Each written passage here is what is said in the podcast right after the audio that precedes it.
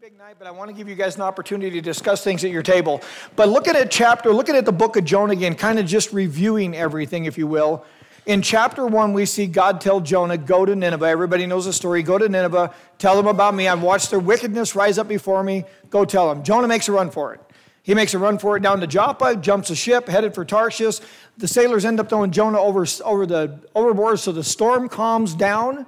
Once the storm, once he's tossed in the water, the storm calms, but Jonah's sort of like swimming around in the sea. So God provides a great fish to follow, to swallow Jonah and keep him alive. Jonah, after three days, as we learned last week, three days in the belly of the fish, he starts to pray. One of the best heartfelt conviction prayers in Scripture, in my opinion, is that prayer. Very, very powerful prayer. Hang on to that thought because we're going to look at Jonah again tonight in a different sense, with a different attitude. But Jonah last week, he prayed, God come along, God spit him up on the beach, and then God tells him to get back to work, which we're going to cover tonight. But I got a question for you because, like we talked about last week, I believe all of us, including myself in this room, can relate to Jonah. I'll tell you guys a quick story. Can I tell you a quick story about Jonah? Here's how I know I relate to Jonah. I had been saved not too long and I was driving down a highway one day, and you guys have heard me talk about my mom and my dad, and I love my mom dearly. She's an absolute saint. My dad passed away in 2003, so it had to be within the first couple of years of my salvation because I got saved in 2000. So, probably about a year and a half into it, I'm driving down the highway one day. Now, I'm divorced, so my kids lived in Montana, okay? So, every other weekend, I would go from Gillette to Billings, get my kids, come back down, and then I would go from Gillette back to Billings on Sunday and then drive back home Sunday night. And my dad and I did not get along. We did not have a good relationship. Like, we didn't have a good relationship at all. If it wasn't for my mom, I probably would have never saw, my dad, to be honest with you. That's how bad it was. So I'm driving down the highway one night on my way up to Montana, and, and God kind of whispers in my ear, not audibly, but I felt this prompting in my heart Dan, what I want you to do is on Sundays before you drive back to Gillette, I want you to swing by your folks' house, by your parents' house, and do a Bible study with your mom and dad before you come home. And I was like, no. Just like that. I was like, no, I'm not doing it. I don't even like my dad. Why in the world would I stop and do a Bible study with a man? So this went on for a couple weeks. And I was just like, no, I'm not. God kept dogging me about it and talking to me about it. And I finally said, okay, fine. Uh, me and God are having it out. Okay, fine, I'll do it. Well, dropped my kids off in Montana, up there by Park City, Montana one night, and swung by my mom and dad's house. Went in the house just to visit with them for a couple minutes before I left, and I said, Hey, they knew I was saved. Um, they, knew, they knew my life had changed. They were watching me and they saw this. And I said, You know, I had a thought. If you guys don't mind, what do you think about the idea of us doing a Bible study? As I swing through town, we'll stop and do a Bible study. And then if we talk for a while, I'll drive back to Gillette. My dad was like, How do you think my dad would respond to that? My dad was like, You know, that's a great idea. I'm like, Really? I'm thinking to myself, Really? What I got to see there in that experience were a couple of things. And it, it lines up with Jonah. Because my dad would have been like the Ninevites. Now, he wasn't that evil, but he was dark. He didn't know the Lord. He had a tough life. He alcoholic, physically, mentally abusive, you name it. My dad went through it in his life. But what I watched was what Jonah didn't realize is what God was already doing in the hearts of the Ninevites was God was already at work with his grace in that community. He wanted Jonah to go and share the good news so that God could do a work in those people's hearts. What God asked me to do with my dad was I want you to go, Dan, and I want you to share the gospel with him. And we studied the book of John. My dad had lots of questions. And by the way, one of these nights, if you guys would like, I'd like to share my dad's testimony with you because it is absolutely mind blowing, amazing. But my dad ended up getting saved on his deathbed because this conversation about God started within our family. I was not the one that led the man to the Lord, but my, my brother's brother in law, who was a pastor, did. And my dad ended up getting saved on his deathbed. Would you guys like to hear my dad's story some night? I would love to share that. It is a It'll blow your mind. It's such a crazy story. And it's such a joy filled experience for me. But think about it. If I had not stopped and been obedient to what God, I finally came under the obedience of God, went and talked to my mom and dad. My dad ended up getting saved on his deathbed. What a great story of what this looks like lined up with Jonah. And that's what we see with Jonah tonight as we're going to wrap this thing up, okay? So I believe we're all like Jonah. I don't believe there's anybody in this room that cannot relate to this part of the Bible in this story. So, with that said, I got a question for you guys to turn to your groups to real quick. The very first question is here's a simple character test that you can talk about at your tables. What makes you happy? What makes you mad? And what makes you want to give up? Turn your tables, discuss that question, and then we'll turn back up to the front of the room in just a moment. Give you some highlights again of chapter 3. Okay, I'm going to give you highlights of chapter 3. We're going to read chapter 3 through. I'll touch 3 through. I'll touch on some stuff as I go through it also, okay? But in chapter 3, the first thing we're going to see is Jonah finally went. So I'm going to give you some highlights from chapter 3 in two different points. The first one, Jonah finally went. Then the word of the Lord came to Jonah a second time. And it seems like we really get, you get the sense that God was upset with Jonah, but he never left him. He couldn't have been very happy with his servant when he made it run for it. He didn't do what he was told. God was disciplining Jonah, but he never deserted Jonah. And I want you guys, there's some things about God that we can learn tonight that you see. And one of the things that I'll touch on real quick right now is when the word of the Lord came to Jonah, be, right before that, remember what happened? Jonah prayed, said, I will do what I've said I'm going to do. I will go and tell people salvation comes from the Lord. And then what did the fish do? It spit him up on the bank, right? Notice something here that's left out. Back to being a kid and with my dad. My dad was like a dog on a bone. If I did something wrong, he never let it go.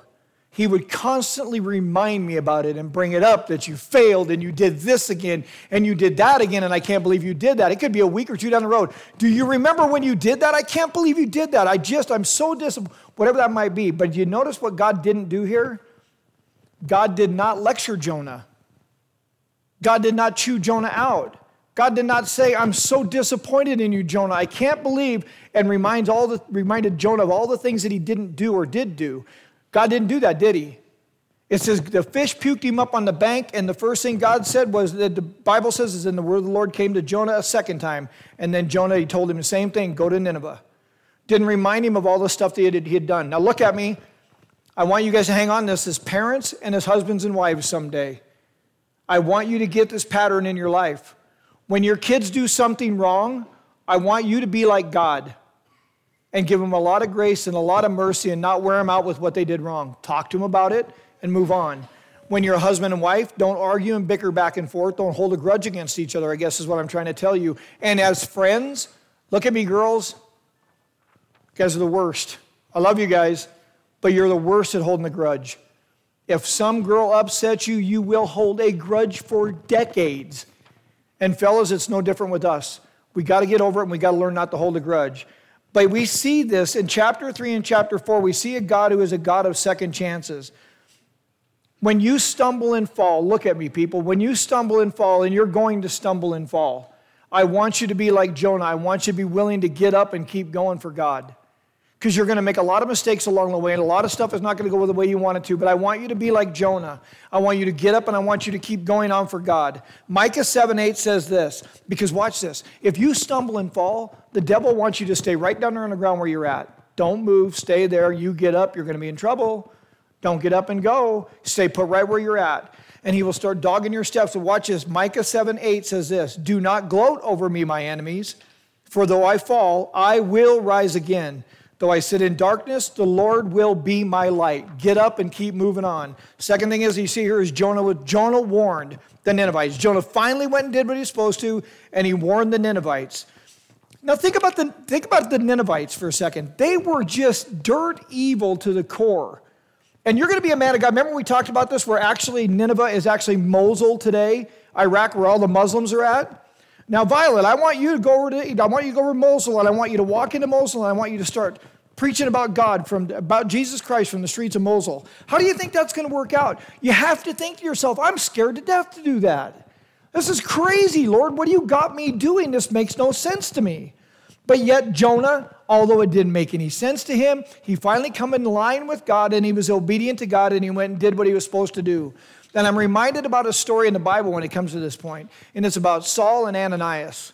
And I'm talking about Paul, the Apostle Paul. When the Apostle Paul on the road to Damascus was knocked off his horse, Jesus blinded him. His friends led him into, into Damascus on Straight Street. And Jesus Christ, a vision of Jesus, he appeared to Ananias, who was a disciple of Jesus Christ. And he told Ananias, Ananias, what I want you to do is I want you to go to Damascus to see Saul on Straight Street, pray for him and baptize him. And I like Ananias in this part of scripture because Ananias is like, uh, see, because you know what you know what the apostle Paul was before he was saved? You know what he would have been called today? a terrorist because he was persecuting Christians. And Ananias' family was probably one that he was in the middle of persecuting. And God told Ananias, I want you to go and I want you to baptize Saul because he's my chosen instrument to carry the gospel to the Gentiles. And Ananias is like, uh, Lord, are you sure you know what Saul's been doing? And that's when God says, Yes, I have. And Jesus says, Go. And Ananias went. And it was reminded me in this story when Jonah says he went and going to tell the Ninevites in 40 days, if you don't repent, you're going to be thrown, you're going to be there, you will be thrown overboard. You will be destroyed. Warren Wiersbe, who is, a, who is a theologian pastor guy, he says this about this idea of going and doing an impossible task. The will of God will never lead you where the grace of God can't keep you and the power of God can't use you. What that means is God's never going to prompt you and send you in a direction where He won't go before you. I'm going to read it again, thinking about that. The will of God will never lead you where the grace of God cannot keep you and the power of God cannot use you. That's a very big deal if you get your arms around that. And as you live as Christians, you will you'll there'll be times it's like, Lord, what I don't get it. But you got to remember God goes before you. So let's jump over into chapter 3. We'll read that real quick and then we'll move back down into chapter 4 and turn you back into your small groups. Chapter 3, verse 1 says this Then the word of the Lord came to Jonah a second time Go to the great city of Nineveh and proclaim the message I give you. Jonah obeyed the word of the Lord and went to Nineveh. Now, Nineveh was a very large city. Pause. Nineveh was like 60 miles radius, circumference around Nineveh would have been like 60 miles. This thing was a huge city in these days. So he went there. It was a large city. It took him three days to go through it. And Jonah began by going a day's journey into the city proclaiming 40 days. Now, if I, you guys show up here on a Wednesday night with your friends, how about if I just did this as a message? 40, 40 more days and Nineveh will be overthrown. Done. You don't change in 40 days, you're going to be destroyed and go to hell. How'd that be for a sermon? That'd be one you want your friends to hear from high school, wouldn't it? I'm sure Jonah said more things, but that's all we have recorded here is he basically told them 40 more days and Nineveh will be overthrown. The Ninevites believed God, and a fast was proclaimed, and all of them, from the greatest to the least, put on sackcloth. When Jonah's warning reached the king of Nineveh, he rose from his throne, took off his royal clothes, royal robes, covered himself with sackcloth, and sat down in the dust. Pause. Sackcloth and ashes was a way of mourning or weeping and being absolute in distress. So, what the Ninevites did is they believed God. This is a proclamation he issued in Nineveh, the king did.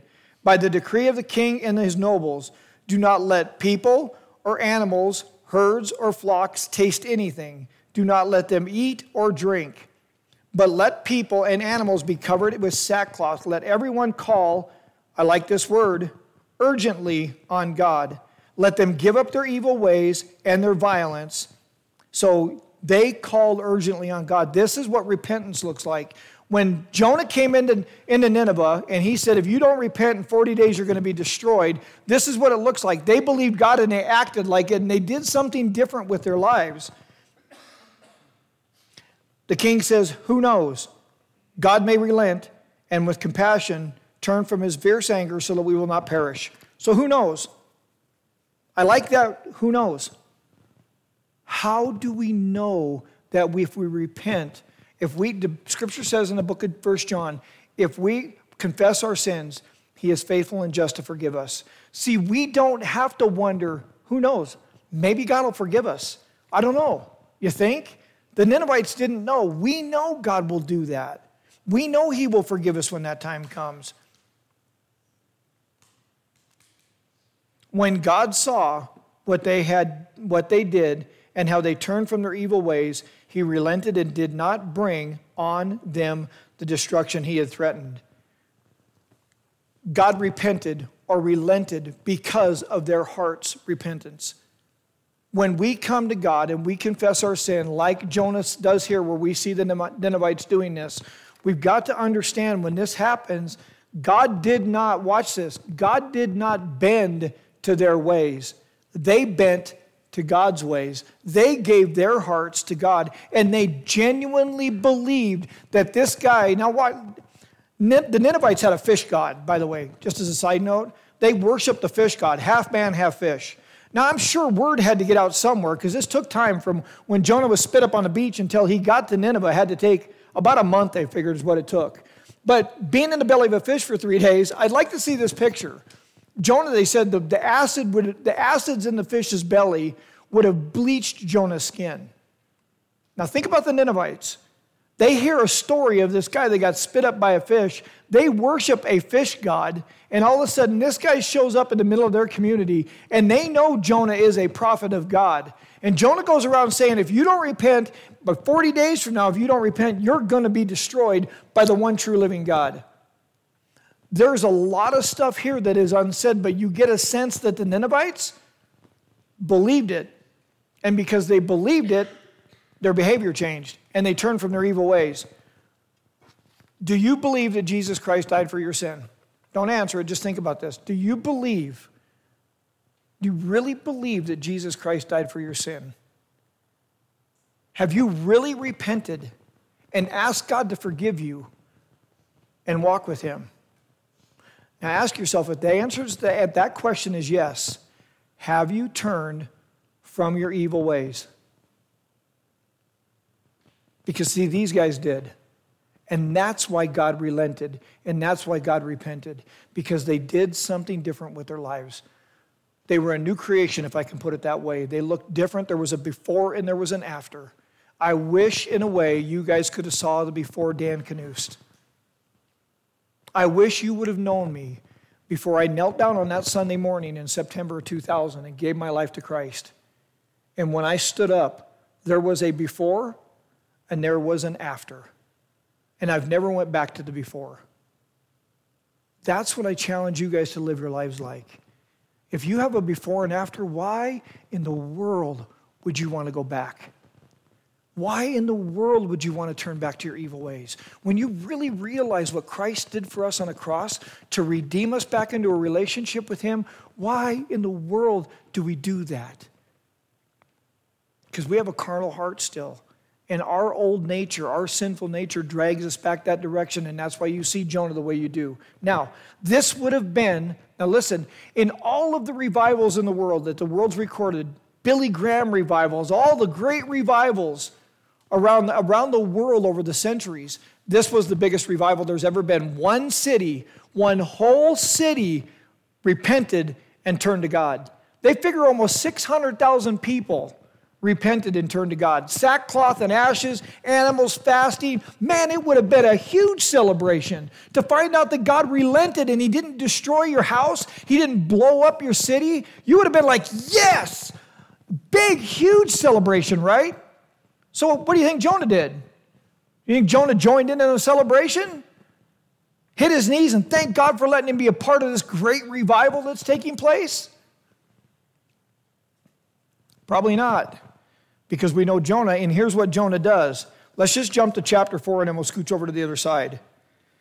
Chapter 4 starts off this way But to Jonah, this seemed very wrong, and he, was, and he became angry you start to see Jonah's heart, his intent of his heart and his thoughts throughout chapter 4. So when you start to do that and you start to watch Jonah after a citywide revival, Jonah seems selfish, critical, gloomy, angry, unhappy. He wanted the Ninevites to repent, but he would not repent himself. You see, I didn't like my dad. I hated my dad. But God taught me not to hate my dad. God helped me forgive my dad because God helped me see my dad from his perspective, the brokenness and the lostness and the darkness in the poor man's heart because he didn't know God.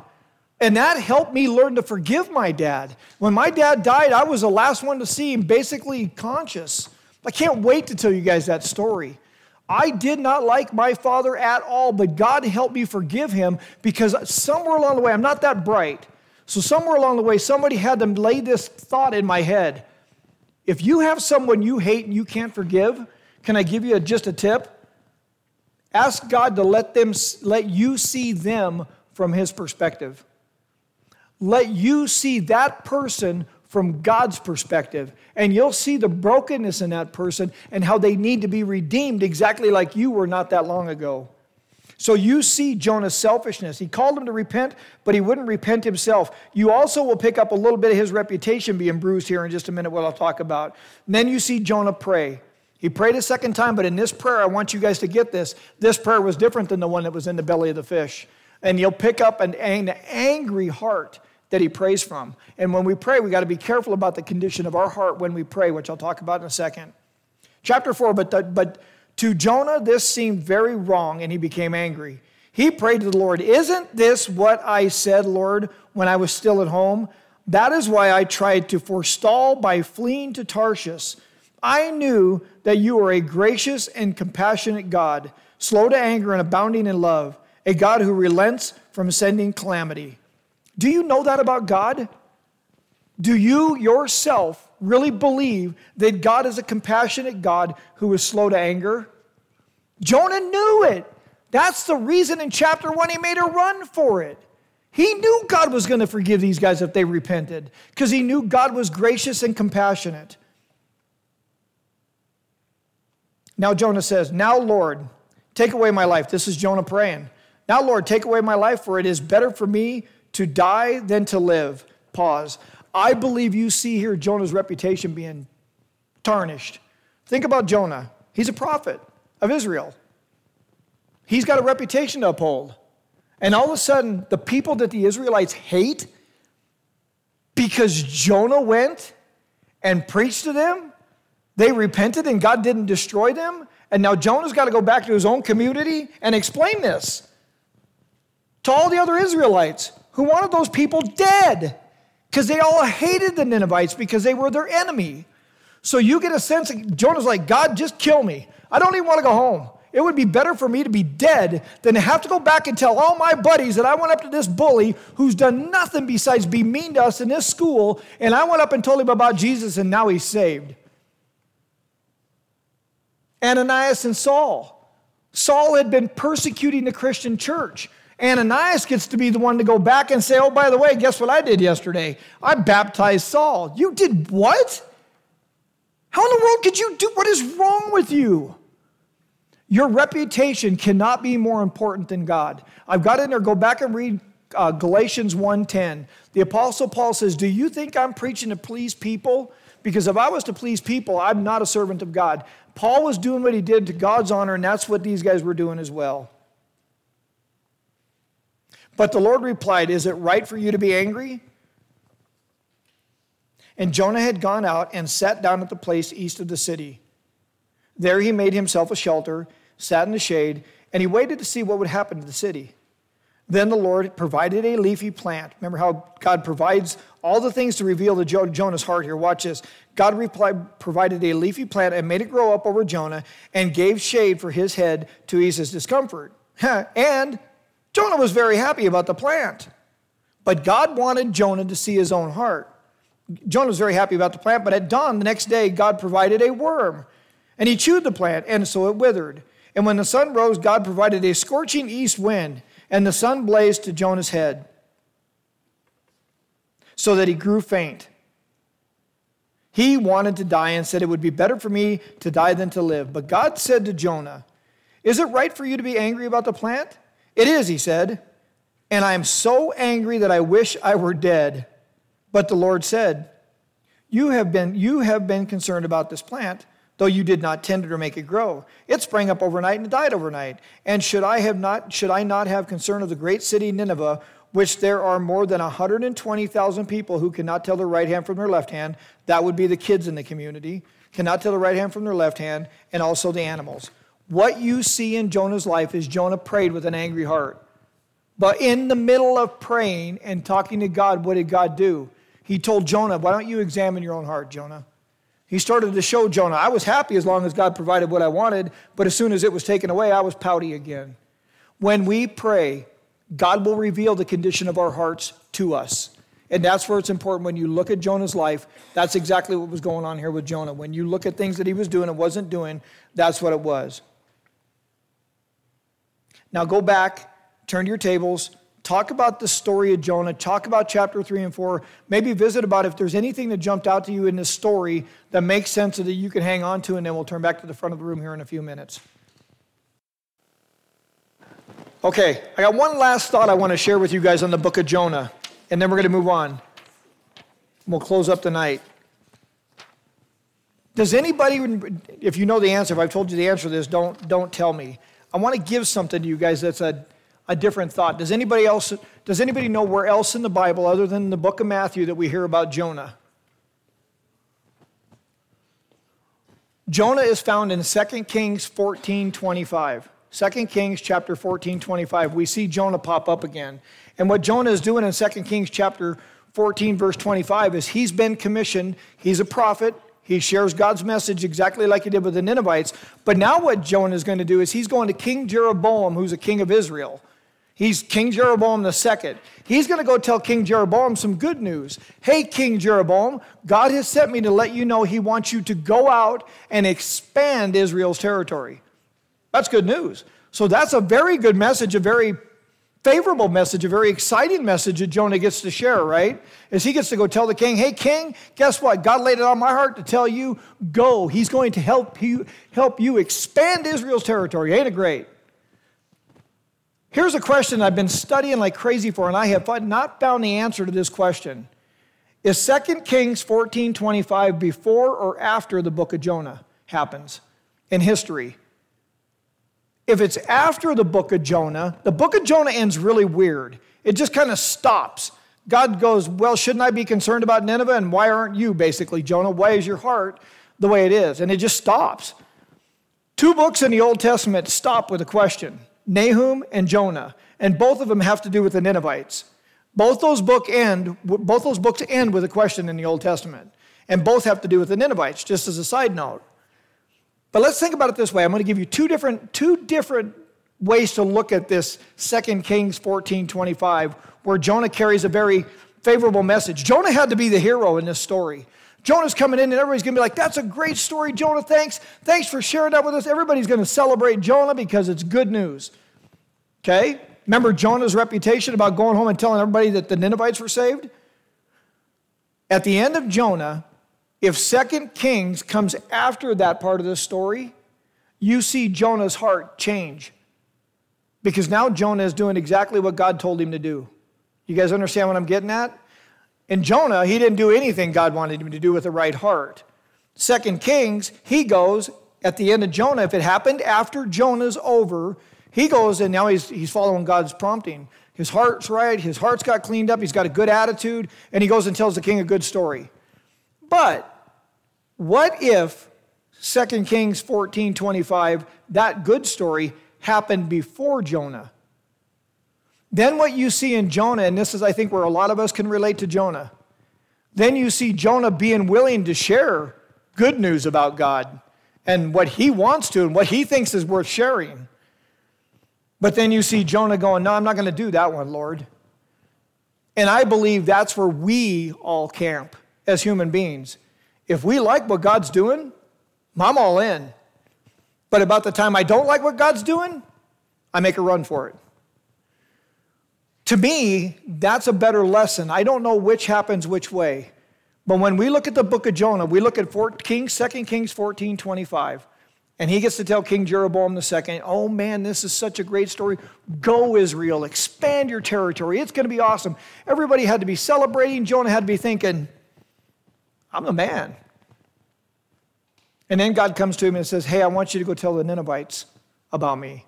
And Jonah says, Nope, I'm out. Is that you?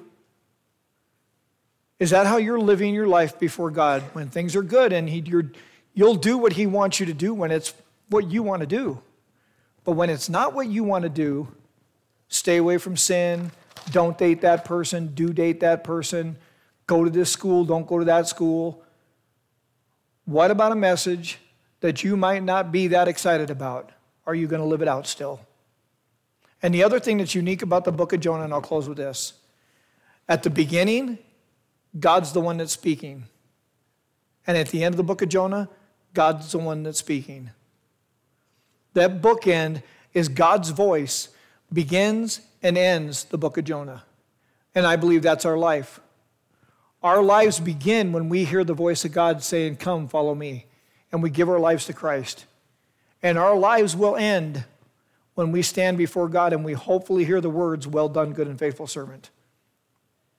Or when we hear the voice of, God, voice of God calling us near, wooing us, as they would say, Come, follow me. And I go, Eh, not really in the mood.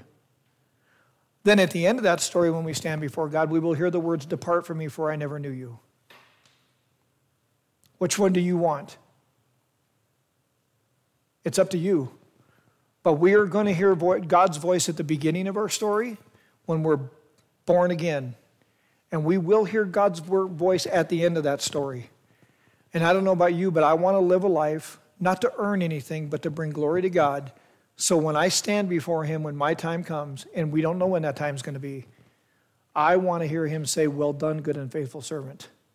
And you know what else I desire?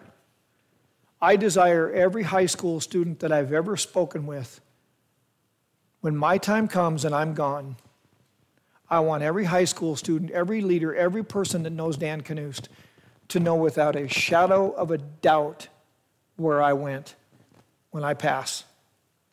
When you lay your head on the pillow at night and you think about me, if I'm gone, I want you to know and be able to celebrate that according to the word, I heard the words, Well done, good and faithful servant. But you know what I want more than that? I want you guys to live your lives in such a way that God forbid something would happen to you. I can lay my head on the pillow at night and know that you heard the words, Well done, good and faithful servant. That's why all of us leaders come in here every Wednesday night, is because we want to help you guys build a lifestyle to where we can lay our head on the pillow, God forbid something happen to you. And we know without a shadow of a doubt where you're at. Let's pray. Father in heaven, you're good. And I pray, Lord, in the name of Jesus tonight, that this book that was penned so long ago about Jonah is something that we can hang our hats on, Lord, because there's a lot of this story that we can really relate to as human beings today. But I pray that we would learn to just be obedient to your voice, to be obedient to the direction you send us, to be willing to talk to people about the gospel of Jesus Christ, even those we might not like, Lord, even those we, we probably have a vein of disdain and hate for. Clean our hearts up so that we're able to go share the good news of the gospel with anybody that crosses our path. So we can tell them how gracious, how gracious and merciful our God is, a God of second chances. Thank you for that. So, Lord, I just pray that you'd help us to remember the things that you taught us through this book and give us a hunger for you. In Jesus' name we pray. Amen.